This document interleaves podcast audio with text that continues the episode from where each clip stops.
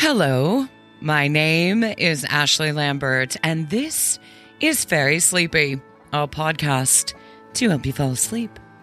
So, close your eyes, take a deep breath, and settle in, and get ready for tonight's story, The Fairies of Merlin's Crag, from the Scottish Fairy Book by Elizabeth W. Grierson. There are just certain places on this earth that seem to be completely charged with magic and lore. Obviously, Scotland is one of those places, and Ireland, but still, you have so many different options when it comes to lore, but fairies definitely are the standout in Scotland and Ireland. But what about the lore of Merlin? And what is Merlin's Crag? If you decided you needed a long walk on a bleak, soggy moorland, well, you could certainly head on out to Lanarkshire, Scotland, and keep on walking until you see a mound of jagged rocks rising out of the peat bog. That would be Merlin's Crag. The folks that live there say that over 1,000 years ago, the famous wizard Merlin lived and practiced magic among those rocks, no doubt, using the black peat that was all around him. You see, peat is like no other earth. It burns, gives warmth and life to the people who seek out a living on the moorlands. Arthurian mythology is native to Scotland and is found in a lot of oral traditions. There is a Scots Gaelic song translated as the Sweet Sorrow, which has been called an Arthurian ballad. In legend, Mordred, nephew of King Arthur, was raised in Orkney, and it is speculated that Camelon in Stirlingshire may have been the original Camelot. Elizabeth Grierson, the author, collected a variety of stories. Growing up in Scotland, she published more than 30 books, but several collections were of Scottish fairy stories, folk tales, and ballads.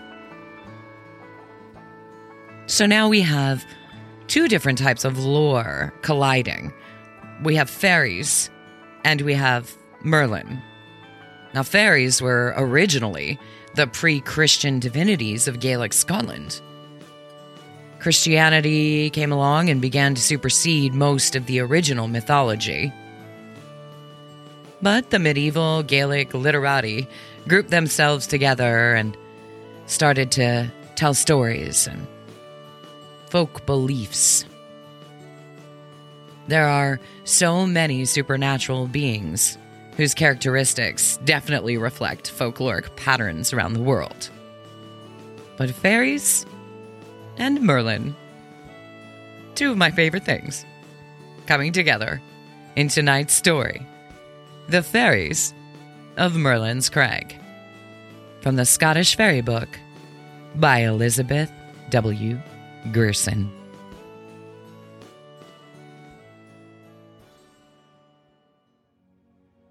About 200 years ago, there was a poor man working as a laborer on a farm in Lanarkshire. He was what is known as an Ura man. That is, he had no special work mapped out for him to do, but he was expected to undertake odd jobs of any kind that happened to turn up.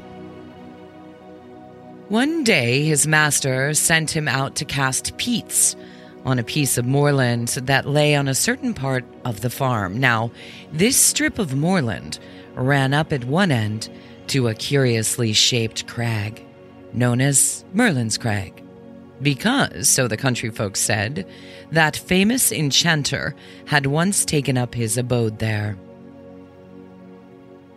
The man obeyed And being a willing fellow, when he arrived at the moor, he set to work with all his might and main. He had lifted quite a quantity of peat from near the crag, when he was startled by the appearance of the very smallest woman that he had ever seen in his life. She was only about 2 feet high, and she was dressed in a green gown and red stockings, and her long yellow hair was not bound by any ribbon, but hung loosely round her shoulders. She was such a dainty little creature that the astonished countryman stopped working, stuck his spade into the ground, and gazed at her in wonder. His wonder increased when she held up one of her tiny fingers and addressed him in these words: "What wouldst thou think if I were to send my husband to uncover thy house? You mortals think that you can do aught that pleaseth you." Then, stamping her tiny foot, she added in a voice of command, "Put back that turf instantly, or thou shalt rue this day." Now the poor man had often heard of the fairy folk, and of the harm that they could work to unthinking mortals who offended them. So in fear and trembling, he set to work to undo all his labor, and to place every divot in the exact spot from which he had taken it. When he was finished, he looked round for his strange visitor, but she had vanished completely. He could not tell how, nor where. Putting up his spade, he wended his way homewards, and going straight to his master, he told him the whole story, and suggested that in the future, the peats should be taken from the other end of the moor. But the master only laughed. He was a strong, hardy man, and had no belief in ghosts or elves or fairies or any other creature that he could not see. But although he laughed, he was vexed that his servant should believe in such things. So to cure him, as he thought, of his superstition, he ordered him to take a horse and cart and go back at once and lift all the peat and bring them to dry in the farm steading. The poor man obeyed with much reluctance, and was greatly relieved, as weeks went on, to find that in spite of his having done so, no harm actually befell him. In fact, he began to think that his master was right, and that the whole thing must have been a dream. So matters went smoothly on. Winter passed, and spring, and summer, until autumn came round once more, and the very day arrived on which the peats had been lifted the year before.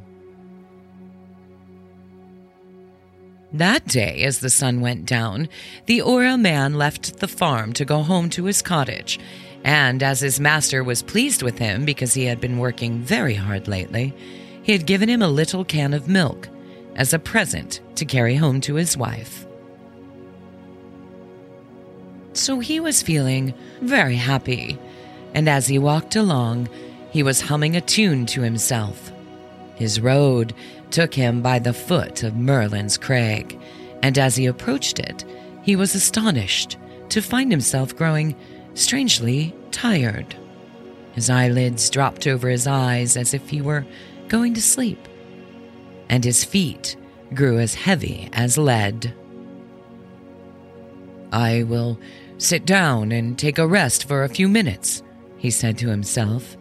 "The road home never seemed so long as it does today." So he sat down on a tuft of grass right under the shadow of the crag, and before he knew where he was, he had fallen into a deep and heavy slumber. When he awoke, it was near midnight, and the moon had risen, and he rubbed his eyes when by its soft light he became aware of a large band of fairies who were dancing round and round him, singing and laughing, pointing their tiny fingers at him and shaking their wee fists in his face. The bewildered man rose and tried to walk away from them, but turn in whichever direction he would, the fairies accompanied him, encircling him in a magic ring, out of which he could no in wise go. At last, they stopped, and with shrieks of elfin laughter, led the prettiest and daintiest of their companions up to him and cried, tread a measure, O man! Then wilt thou not be so eager to escape from our company." Now the poor laborer was but a clumsy dancer, and he held back with a shamefaced air. But the fairy who had been chosen to be his partner reached up and seized his hands, and lo, some strange music seemed to enter into his veins, for in a moment he found himself waltzing and whirling, sliding and bowing, as if he had done nothing else but dance all his life. And the strangest thing of all, he forgot about his home and his children, and he felt so happy that he had no longer the slightest desire to leave the fairy's company. All night long the merriment went on. The little folk danced and danced as if they were mad, and the farm man danced with them, until at last a shrill sound came over the moor. It was the rooster from the farmyard crowing its loudest to welcome the dawn. In an instant, the revelry ceased, and the fairies, with cries of alarm, crowded together and rushed toward the crag, dragging the countryman along in their midst. As they reached the rock, a mysterious door, which he never remembered having seen before, opened in it of its own accord, and shut again with a crash as soon as the fairy host had all trooped through. The door led into a large, dimly lighted hall full of tiny couches, and here the little folk sank to rest, tired out with their exertions, while the good man sat down on a piece of rock in the corner, wondering what would happen next.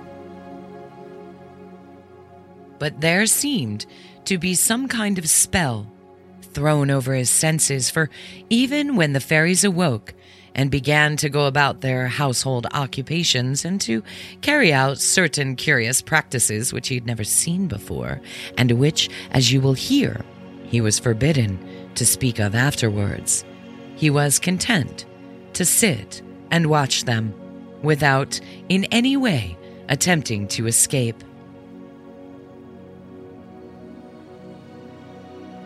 As it drew toward evening, someone touched his elbow, and he turned round with a start to see the little woman with the green dress and scarlet stockings who had remonstrated him for lifting the turf the year before. She was standing by his side. "The divots which thou tookest from the roof of my house have grown once more," she said, "and once more it is covered with grass, so thou canst go home again, for justice is satisfied.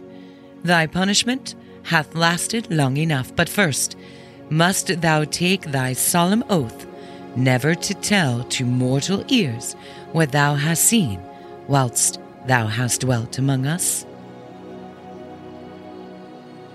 The countryman promised gladly, and very solemnly took the oath. Then the door was opened, and he was at liberty to depart. His can of milk was standing on the green just where he had laid it down when he went to sleep, and it seemed to him as if it were only yesternight that the farmer had given it to him. But when he reached his home, he was speedily undeceived, for his wife looked at him as if he were a ghost, and the children whom he had left wee toddling things were now well-grown boys and girls, who stared at him as if he had been an utter stranger. "Where hast thou been all these long, long years?" cried his wife, when she had gathered her wits and seen that it was really he, and not a spirit. "And how couldst thou find it in thy heart to leave the barons and me alone?" And then he knew that one day had passed in Fairyland, but had lasted 7 whole years, and he realized how heavy the punishment had been which the wee folk had laid upon him. The end.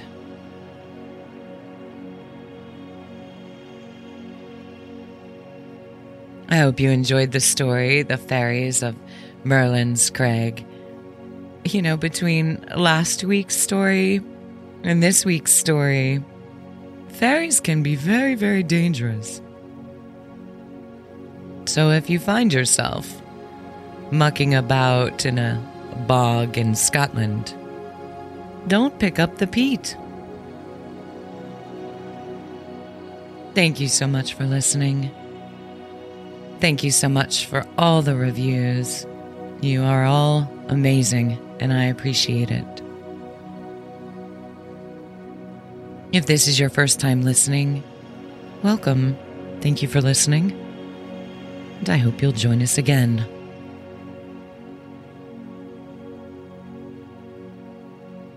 Today is the beginning of November, when the nights get longer and the days get shorter. Longer nights hopefully mean more sleep. I'm Ashley Lambert, and this is Fairy Sleepy. Until next time, good night.